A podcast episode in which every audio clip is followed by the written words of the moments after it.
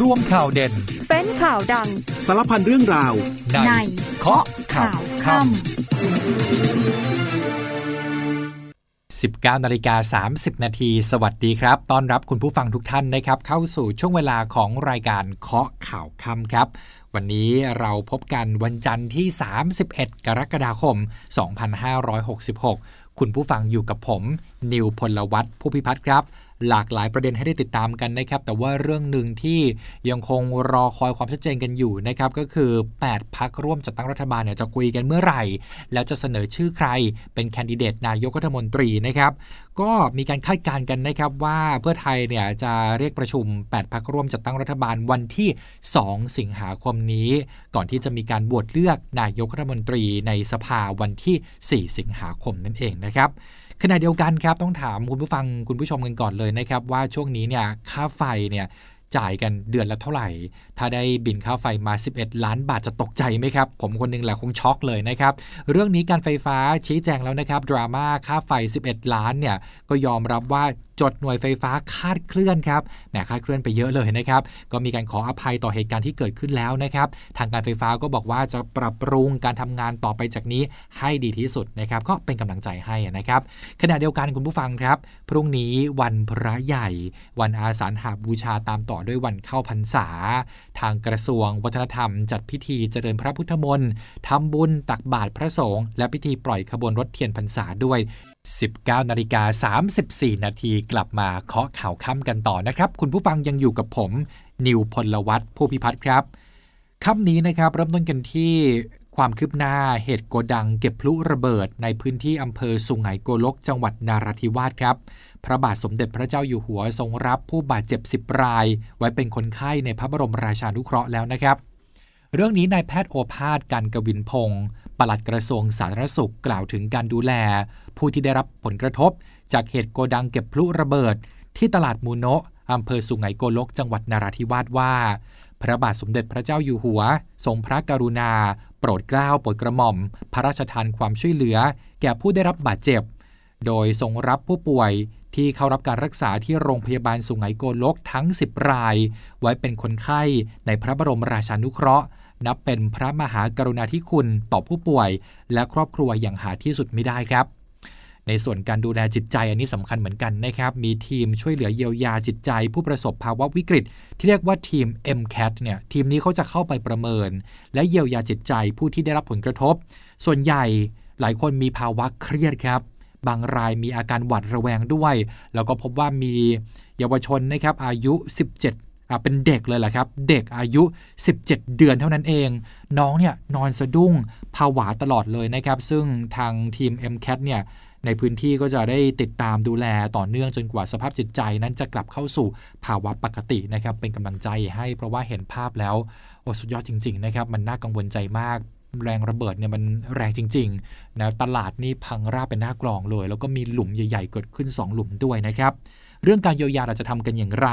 พลเอกอนุพงศ์เผ่าจินดารัฐมนตรีว่าการกระทรวงมหาดไทยเปิดเผยว่า ท่านเตรียมลงพื้นที่ไปติดตามการช่วยเหลือผู้ประสบภัย เหตุโกดังเก็บพลุระเบิด ในพื้นที่ตำบลบูโนะอำเภอสุไหงโกลก จังหวัดนาราธิวาสพรุ่งนี้ครับ ทางนี้นายกรัฐมนตรีได้สั่งการเรื่องการเยียวยาและฟื้นฟูผู้ได้รับบาดเจ็บเสียชีวิตเพิ่มเติม โดยจะนำเงินจากกองทุนเงินช่วยเหลือ ผู้ประสบสาธารณภัยสำนักนายกรัฐมนตรีเข้าไปดูแล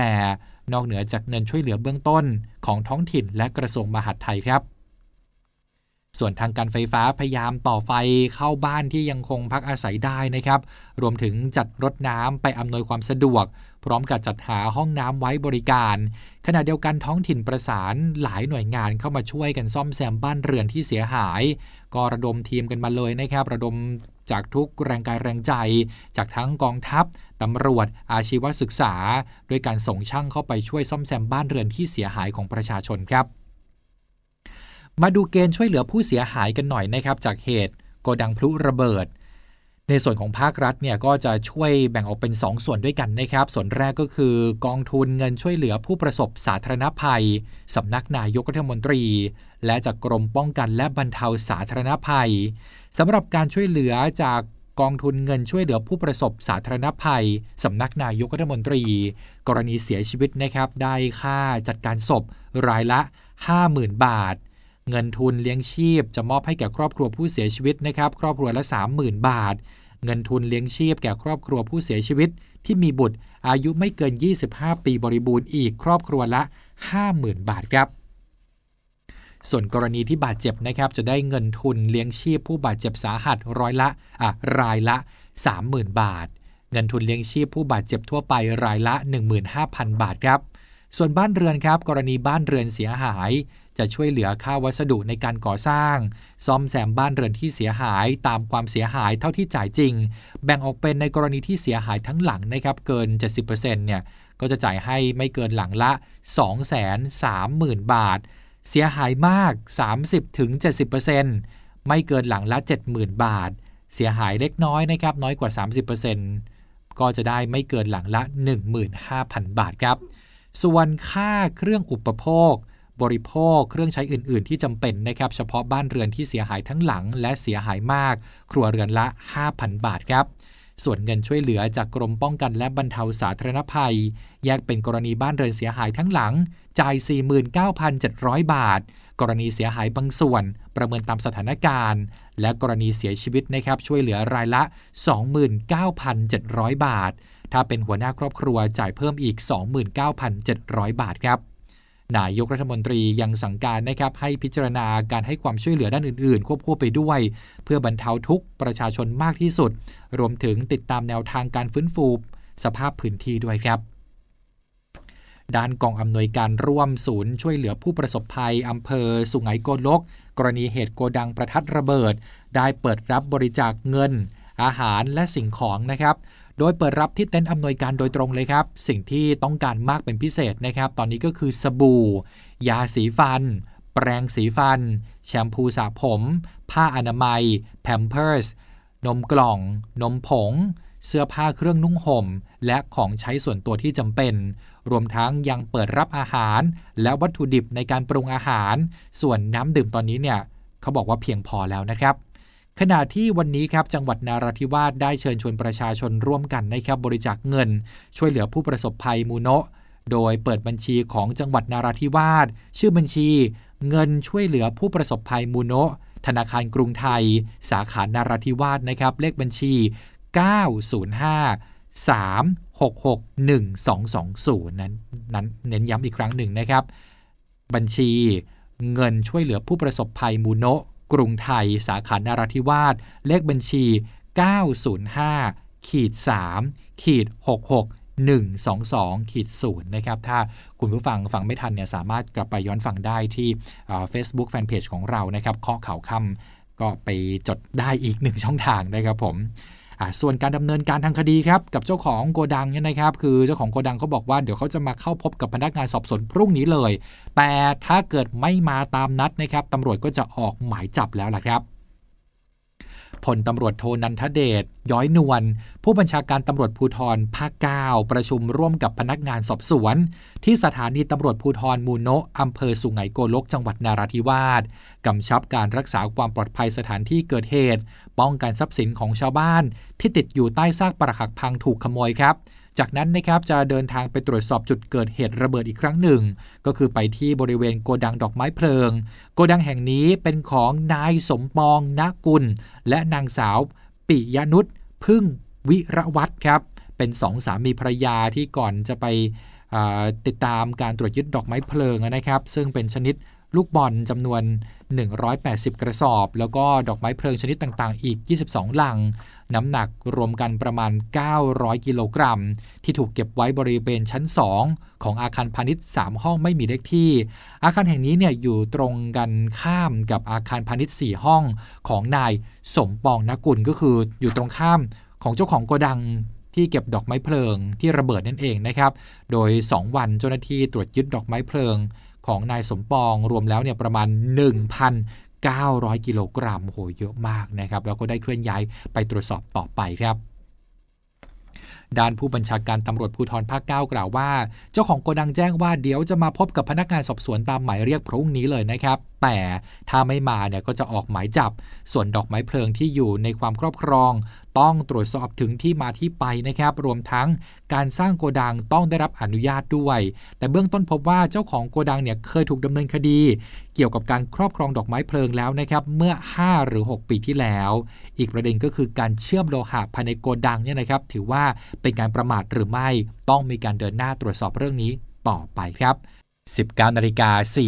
45 นาทีนะครับ กลับมาเคาะข่าวค่ำกันต่อครับ คุณผู้ฟังยังอยู่กับผม นิวพลวัตผู้พิพัฒน์ครับ พรุ่งนี้วันพระใหญ่แล้วนะครับ วันอาสาฬหาบูชาและวันเข้าพรรษา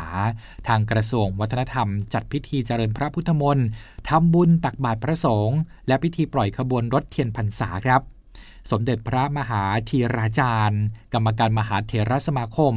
เจ้าอาวาสวัดพระเชตุพนวิมลมังคลาราม เป็นประธานฝ่ายสงฆ์นายอิทธิพลคุณปลื้ม รัฐมนตรีว่าการกระทรวงวัฒนธรรม เป็นประธานฝ่ายคารวาส ในพิธีเจริญพระพุทธมนต์ตักบาตรและพิธีปล่อยขบวนรถเทียนพรรษา กิจกรรมส่งเสริมพระพุทธศาสนา เนื่องในเทศกาลวันอาสาฬหาบูชาและเข้าพรรษา วันอาสาฬหาบูชานั้นตรงกับวันขึ้น 15 ค่ำเดือน 8 นะครับ ก็ตรงกับวันที่ 1 สิงหาคม 2566 ซึ่งเป็นวันที่มีเหตุการณ์สำคัญ เช่น เป็นวันที่พระพุทธเจ้าทรงแสดงธรรมเทศนาเป็นครั้งแรก และ วันที่ 2 สิงหาคม ตรงกับวันแรม 1 ค่ำเดือน 8 เป็นวันเข้าพรรษานะครับ เป็นวันสำคัญในพระพุทธศาสนา เพราะว่าเป็นวันที่พระสงฆ์จะอธิษฐานพำนักประจำอยู่ณที่ใดที่1เป็นเวลา 3 เดือนด้วยกันครับ ปีนี้จะมีการจัดกิจกรรมส่งเสริมพระพุทธศาสนา ทั้งในส่วนกลางแล้วก็ส่วนภูมิภาคทั่วประเทศไทยเลยนะครับ ในส่วนกลางมีการจัดพิธีเจริญพระพุทธมนต์ตักบาตรถวายเทียนพรรษา โดยนำเทียนพรรษาไปถวาย แด่พระอารามหลวง ส่วนภูมิภาคสำนักงานวัฒนธรรมทุกจังหวัด มีการจัดพิธีเจริญพระพุทธมนต์ทำบุญตักบาตรและถวายเทียนพรรษาเช่นกัน จึงขอเชิญชวนชาวพุทธนะครับร่วมกิจกรรมทางพระพุทธศาสนาด้วยกันครับ ที่สำคัญนะครับโอกาสนี้รัฐบาลเชิญชวนคนไทย ลด ละเลิกเล่าเข้าพรรษาครับ นางสาวไตรสุรีไตรสารณกุล รองโฆษกประจำสำนักนายกรัฐมนตรีกล่าวว่า เนื่องด้วยวันเข้าพรรษาของทุกปีเนี่ยเป็นวันงดดื่มสุราแห่งชาติ ปีนี้ตรงกับวันที่ 2 สิงหาคม 2566 ภาคประชาสังคมและเครือข่ายงดเหล้าจัดกิจกรรมรณรงค์ให้คนไทย ลดละ เลิกการดื่มแอลกอฮอล์ภายใต้คำขวัญที่ว่า ไกลเหล้าไกลโรค ไกลอุบัติเหตุครับ มีข้อมูลมาฝากกันด้วยนะครับ เป็นข้อมูลจากองค์การอนามัยโลกนะครับ ที่ระบุว่าทุกปีทั่วโลก มีผู้เสียชีวิตจากพิษของเครื่องดื่มแอลกอฮอล์ประมาณ 3 ล้านคน และแอลกอฮอล์ยังเป็นสาเหตุที่ทำให้เกิดโรคมากกว่า 230 ชนิดครับ การลดละเลิกเครื่องดื่มแอลกอฮอล์ก็จะช่วยลดรายจ่ายภาคครัวเรือนได้มากเลยนะครับ อันนี้เป็นประโยชน์ที่เกิดขึ้นโดยตรงเลยนะครับ ก็คือไม่ต้องมีค่าใช้จ่ายในการไปซื้อเครื่องดื่มแอลกอฮอล์ก็เก็บเงินได้มากขึ้นนะข้อมูลจากศูนย์วิจัยปัญหาสุราด้านพฤติกรรมการดื่มสุราของประชากรไทย ปี 2565 ระบุว่าในช่วง 10 ปีที่ผ่านมา แนวโน้มค่าใช้จ่ายในการบริโภคเครื่องดื่มแอลกอฮอล์เพิ่มสูงขึ้นอย่างต่อเนื่อง อย่างในปี 2564 เหล่านักดื่มต้องเสียค่าใช้จ่ายในการดื่มเพิ่มขึ้น จากในปี 2560 เกือบ 2 เท่า โดยผู้ที่ดื่มหนักเป็นประจำเนี่ยมีค่าใช้จ่าย การดื่มสุราเฉลี่ยสูงถึง 3,722 บาทต่อเดือนนะครับนี่ถ้า ไม่ต้องจ่ายเนี่ยนะโอ้โหเราก็เก็บเงินได้เกือบเดือนละ4,000นะครับโอ้ถ้าปีหนึ่งเนี่ยคูณ 12 เข้าไปก็หลายอยู่นะคุณผู้ฟังครับก็ลองพิจารณาลดละเลิกเครื่องดื่มแอลกอฮอล์กันดูนะครับในช่วงเข้าพรรษานี้ครับ มาตามต่อกันที่ประเด็นการเมืองกันหน่อยนะครับพักที่เขาจะร่วมกันจัดตั้งรัฐบาล 8 พักเนี่ยจะเอาอยัางไง จะคุยกันเมื่อไหร่ จะให้ใครเป็นแคนดิเดตนายกรัฐมนตรี แล้วก้าวไกลยังจะอยู่กับ 8พักนี้อยู่หรือไม่ MOU จะถูกฉีกขาดหรือเปล่านะครับยังมีหลากหลายคำถามเกิดขึ้นในช่วงหยุดยาวนี้นะครับยังไงก็ตามเนี่ยมันก็ต้องชัดเจนแหละเพราะว่า 4 สิงหาคมนี้ จะมีการโหวตเลือกนายกรัฐมนตรีในสภานายภูมิธรรมเวชยชัย รองหัวหน้าพักเพื่อไทยกล่าวถึงความคืบหน้า การนัดประชุม 8พักร่วมว่าเบื้องต้นเนี่ย จะนัดประชุมกันในวันที่ 2 สิงหาคมที่พักเพื่อไทย ส่วนการพูดคุยกับทั้งสว ก็คือสมาชิกวุฒิสภา และสสนะครับสมาชิกสภาผู้แทนราษฎรจากพรรคการเมืองต่างๆ จนถึงขณะนี้ทั้งสสและสว แสดงความเห็นตรงกันว่าพร้อมจะยกมือสนับสนุนแคนดิเดตนายกจากพรรคเพื่อไทยแต่ครับต้องไม่มีพักก้าวไกลอยู่ร่วมจัดตั้งรัฐบาล ซึ่งก็ต้อง ไปนำเรื่องนี้เนี่ยไปหารือกันในที่ประชุมพักร่วมต่อไปนั่นเองนะครับ จากนั้นพักเพื่อไทยก็จะได้นัดประชุมสสของตัวเองในวันที่ 3 สิงหาคมที่รัฐสภา ก่อนที่จะโหวตผู้ที่ได้รับการเสนอชื่อเป็นนายกรัฐมนตรีในวันที่ 4 สิงหาคมนี้ครับ ระหว่างรอประชุม 8 พักร่วมนี้นะครับ ช่วงนี้จึงเป็น ที่มาของการลุ้นที่มาของการเก่งนะครับว่าแล้วสูตรจัดตั้งรัฐบาลเนี่ยมันจะออกมาในรูปแบบไหนนะครับ ก็เชื่อว่าคุณผู้ฟังคุณผู้ชมเนี่ยน่าจะได้รับทราบการบอกเล่าหลากหลายสูตรมาแล้วก่อนหน้านี้แต่ว่าในช่วงนี้เนี่ยอยากจะให้พิจารณาสูตรนี้กันหน่อยคือ มันมีกระแสข่าวมานะครับว่ามีสูตรที่ให้ก้าวไกลเนี่ยถอยไปเป็นฝ่ายค้าน แต่ยังคงจะโหวตให้แคนดิเดตนายกรัฐมนตรีจากเพื่อไทยนะ โดยเพื่อไทยเนี่ยจะดึงเอา พักภูมิใจไทย พักชาติไทยพัฒนาพักชาติพัฒนากล้ามาร่วมเป็นรัฐบาล คือถ้าเป็นสูตรนี้เนี่ยแน่นอนจะไม่มีพักจากสองลุง และก็ไม่มีก้าวไกลด้วยนะครับ แต่ก็ต้องย้ำว่านี่มันเป็นกระแสข่าวเท่านั้นเองนะครับ เดี๋ยวรอดูว่ามันจะออกมาในรูปแบบสุดนี้หรือเปล่า ส่วนแคนดิเดตนายกรัฐมนตรีค่อนข้างแน่ชัดแล้วนะครับว่าคงเป็นชื่อของนายเศรษฐาทวีสินแคนดิเดตนายกรัฐมนตรีจากเพื่อไทยครับ คราวนี้เนี่ย สวจะเป็นอย่างไรล่ะ ในกรณีที่เพื่อไทยมาเป็นแกนนำในการจัดตั้งรัฐบาล เสนอแคนดิเดตนายกของเพื่อไทยมาแล้ว แล้วสวจะเอาด้วยไหมจะเห็นชอบด้วยหรือเปล่านะครับ วันนี้มีความเห็นจากหนึ่งในสวที่ตอนนั้นยังไม่โหวตให้นายพิธาลิมเจริญรัตก่อนหน้านี้ก็คือนายเสรีสุวรรณพานนท์ สวเสรีเนี่ยบอกว่าเคยได้ยินสูตรตั้งรัฐบาลที่รวบรวมเสียงภูมิใจไทย และพรรคชาติไทยพัฒนามาร่วมสนับสนุนการโหวตนายกรัฐมนตรีในวันที่ 4 สิงหาคมนี้ และก้าวไกลเนี่ยยินดีโหวตสนับสนุน ให้พรรคเพื่อไทยแต่ไม่ขอเป็นพรรคร่วมรัฐบาล ซึ่งถ้าทำได้จริง สวเสรีบอกว่าก็ไม่ต้องพึ่งเสียงสวเลยนะครับ เพราะว่าเสียงก็จะครบแล้วนะไม่ต้องพึ่งเสียงสว ช่วยโหวตนายก เพราะว่าใช้เสียงสสอย่างเดียวก็เกิน 376 เสียงแล้ว ตรงนี้ต้องขึ้นอยู่กับพักภูมิใจไทย ว่าจะโหวตสนับสนุนจริงหรือไม่ หรือสุดท้ายแล้วเนี่ยหากพักเพื่อไทยได้เป็นนายกแล้ว แล้วก็ไปเอาพักเก้าไกลมาร่วมรัฐบาลด้วยก็ต้องรับผิดชอบที่รับปากแต่เปลี่ยนใจในภายหลัง ส่วนจุดยืนของสอวอในการโหวตนายกนั้น ยืนยันชัดเจนก็คือจะไม่โหวตสนับสนุนพักที่คิดจะแก้มาตรา 112 ล่าสุดนี้เจ้าตัวบอกว่าเห็นคลิปนายเศรษฐาทวีสินเคยพูด ถึงแนวทางการแก้ไขมาตรา 112 ตอนหาเสียง จึงจะขอนำคลิปดังกล่าว มาประกอบการพิจารณาก่อน ยังไม่สามารถให้คำตอบได้ว่าจะบวชเลือกนายเศรษฐาเป็นนายกหรือไม่ แล้วก็อยากได้ยินคำตอบที่ชัดเจน จากปากนายเศรษฐาว่า มีความคิด จะแก้มาตรา 112 จริงหรือไม่ เพื่อประกอบการตัดสินใจโหวตนายกครับสวอีกรายก็คือนายกิติศักดิ์รัตนวราหะนะครับ กล่าวถึงสูตรโหวตนายกวันที่ 4 สิงหาคมนี้ว่าไม่แน่นะครับคือเออคือแน่ใจได้อย่างไรว่าจะไม่มีการตั้งพรรคก้าวไกลมาเป็นรัฐบาลภายหลัง ดูแล้ว เจ้าตัวบอกว่าไม่ค่อยสบายใจเลย ยังน่าสงสัยอยู่ คลุมเครือไม่ชัดเจน อยากให้พักเพื่อไทยเนี่ยประกาศเอาให้ชัดเลยก่อนวันโหวตนายกว่า จะมีพักใดร่วมจัดตั้งรัฐบาลบ้าง ถ้ามีความชัดเจนว่าไม่มีพักก้าวไกลเนี่ยสวก็พร้อมโหวตให้พักเพื่อไทยเป็นนายกครับคราวนี้มาดูความเคลื่อนไหวของก้าวไกลกันบ้างนะครับ นายพาริศวัชรศิลป์ สสบัญชีรายชื่อพักเก้าไกล คุณไอติมเนี่ยก็ ตอบคำถามนักข่าวนะครับที่ถามว่ายังมั่นใจอยู่ไหมว่า 8 พักเนี่ยจะจับมือกันเหนียวแน่นต่อไป นายพาริศตอบว่ายังมีความหวังเช่นนั้น และคิดว่าเป็นความต้องการของประชาชนที่สะท้อนผ่านการเลือกตั้ง ส่วนความคืบหน้าขอให้คณะเจรจาเป็นผู้ชี้แจงเองครับ จากทิศทางการเมืองไทยนะครับมาดูคลื่นลมกันหน่อยนะครับ ฟ้าฝนช่วงนี้เนี่ยขับรถไปเที่ยวที่ไหนก็น่าจะเจอฝนกันบ้างนะครับ เพราะว่าฝนตกทั่วไทยเลยนะครับ สภาพอากาศช่วงนี้มีฝนตกทุกภาคครับ กรมอุตุนิยมวิทยารายงานว่าพรุ่งนี้ ทั่วทุกภาค ฝนตกร้อยละ 60ถึง80 ของพื้นที่ ภาคเหนือหนักสุดนะครับร้อยละ 80 ของพื้นที่ ส่วนกรุงเทพมหานครและปริมณฑลก็เตรียมพร้อมรับมือกับฝนตกได้เลยนะครับ จะมีฝนร้อยละ 60 ของพื้นที่ครับสำหรับภาคใต้นะครับคลื่นลมทะเลทั้งทะเลอันดามันและอ่าวไทยมีกำลังค่อนข้างแรง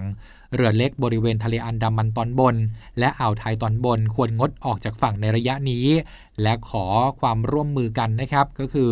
ต้องไม่ออกจากฝั่งนะบริเวณชายหาดเนี่ยคือตอนนี้เนี่ยคลื่นลมแรงจริงๆนะทางการเขาก็เอา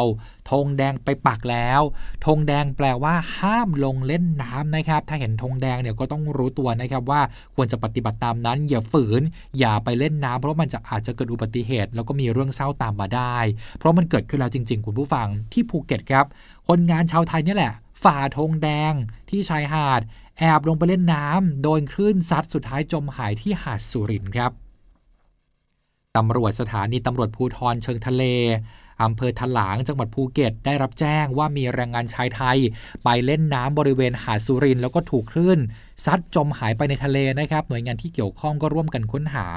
ซึ่งในช่วงนี้ทางเจ้าหน้าที่ได้ปักธงแดงไว้ก็แปลว่าห้ามเล่นน้ำโดยเด็ดขาดนะครับเพราะว่าคลื่นลมแรงจริง ๆ ครับ เบื้องต้นทราบว่าเป็นคนงานก่อสร้าง ที่เพิ่งเดินทางมาภูเก็ตครั้งแรก ก็ได้ลงเล่นน้ำพร้อมกับเพื่อน 3 คน ในขณะลงเล่นน้ำคลื่นซัดมาอย่างแรง แต่ 2 คนสามารถขึ้นฝั่งมาได้ ผู้สูญหายสู่คลื่น ถูกคลื่นซัดจมไป ซึ่งทางเจ้าหน้าที่ไลฟ์การ์ดก็พยายามเข้าไปช่วยนะครับ แต่ไม่สำเร็จนะครับ เพราะว่าช่วงเกิดเหตุเนี่ยคลื่นแรงจริง ๆ นะครับทำให้ถูกซัดหายไปดังกล่าวครับไม่ใช่แค่ผู้ใหญ่นะครับ เด็กก็ต้องระวังให้ดีนะครับ อีกรายเด็กชาย 9 ขวบนะครับ ถูกคลื่นซัดหายไปที่ชายหาดแม่รำพึงตำบลตะพงอำเภอเมืองจังหวัดระยองครับ น้องมาพักผ่อนวันหยุดยาวกับครอบครัวนะครับ นายนรงศักดิ์ กรองทองนอก คุณพ่อของน้องที่จมน้ำเนี่ยเล่าว่า พาลูกแล้วก็ครอบครัวมาท่องเที่ยว ลงเล่นน้ำกันเป็นกลุ่ม ก่อนจะโดนคลื่นซัดหายไปต่อหน้าต่อตา เมื่อเช้าพบศพแล้วนะครับลอยอยู่ห่างฝั่งประมาณ 15 เมตร จากจุดที่น้องหายไปนี่ในจุดที่น้องจมหายไปเนี่ยห่างจากจุดนั้นประมาณ 400 เมตรด้วยกันนะครับ ทางเจ้าหน้าที่อุทยานแห่งชาติ เขาแหลมย่าบุกเกาะเสม็ดปักธงแดงทั่วชายหาดตั้งแต่วันที่ 30 กรกฎาคม เพราะว่าคลื่นลมแรงนะครับ แล้วก็ขอความร่วมมือนักท่องเที่ยวนะครับ ปฏิบัติตามด้วยนะครับ เพราะไม่อยากให้เหตุร้ายแบบนี้มันเกิดขึ้นอีกนั่นเองนะครับปิดท้ายกันที่ประเด็นร้อนในโลกออนไลน์นะครับ หญิงสาวโพสต์ แจ้งเจอบินค่าไฟ 11 ล้านบาทนะครับ ตกใจสิครับทำไมค่าไฟแพงขนาดนี้ การไฟฟ้ารับพลาดเองครับ ผู้ใช้ Facebook รายหนึ่งนะครับเล่าผ่านกลุ่ม พวกเราคือผู้บริโภค ระบุว่าร้อนใจมาก ค่าไฟ 11 ล้าน แถม call center ก็ไม่รู้ ต้องรอวันที่ 3 แต่บินเรียกเก็บส่งมาทางเมลวันนี้ ค่าออฟพีคเดือนล่าสุด 5 ล้านกว่า เดือนก่อน 29 ใครทราบบ้างเกิดอะไรขึ้น นอนไม่หลับแน่ ตอนนี้กินข้าวไม่ลงแล้ว เป็นผมก็ไม่ลงเหมือนกันนะครับ 11 ล้านแบบนี้ แล้วก็มีการเปิดเผยภาพบินค่าไฟเดือนล่าสุดนี้ ก็พบว่าต้องชำระก่อน 21 สิงหาคมเป็นเงินทั้งสิ้น 11 ล้าน7 8 0 0 0 4 บาทกับอีก 62 สตางค์ซึ่งจะพบว่าแพงกว่าเดือนที่ผ่านมา ซึ่งมีค่าใช้จ่ายอยู่ที่ 43,721 บาท 20 สตางค์อีกด้วย ภายหลังจากที่มีเรื่องราวออกไปนะครับ ชาวเน็ตก็ไปแสดงความเห็นกันหลากหลายนะครับ ท่านผออกองสื่อสารภาพลักษณ์องค์กรการไฟฟ้าส่วนภูมิภาคก็ออกหนังสือชี้แจง จดค่าไฟฟ้าคาดเคลื่อนตามที่สื่อมวลชนนำเสนอข้อมูลนะครับ ก็บอกว่ามันไม่ใช่ 11 ล้านบาทจริง ๆ หรอกนะครับ การไฟฟ้าส่วนภูมิภาคเนี่ยไม่ได้นิ่งนอนใจ ตรวจสอบข้อเท็จจริงดังกล่าวทันที พบว่ามีการจดหน่วยไฟฟ้าคลาดเคลื่อน จึงทำให้ใช้หน่วยไฟฟ้ามากกว่าความเป็นจริง จากเหตุการณ์ที่เกิดขึ้นนี้การไฟฟ้าได้เข้าพบผู้ใช้ไฟฟ้าแล้ว พร้อมกับชี้แจงทำความเข้าใจนำใบแจ้งค่าไฟฟ้าที่ถูกต้องไปมอบให้กับผู้ใช้ไฟฟ้า แล้วการไฟฟ้าส่วนภูมิภาคนะครับขออภัยเป็นอย่างสูง ต่อเหตุการณ์ที่เกิดขึ้น และจะปรับปรุงดำเนินงาน เพื่อสร้างความพอใจให้แก่ผู้ใช้งานต่อไปครับ นี่คือทั้งหมดของข้อข่าวค่ำในวันนี้ลากันไปก่อนแล้วนะครับ สวัสดีครับ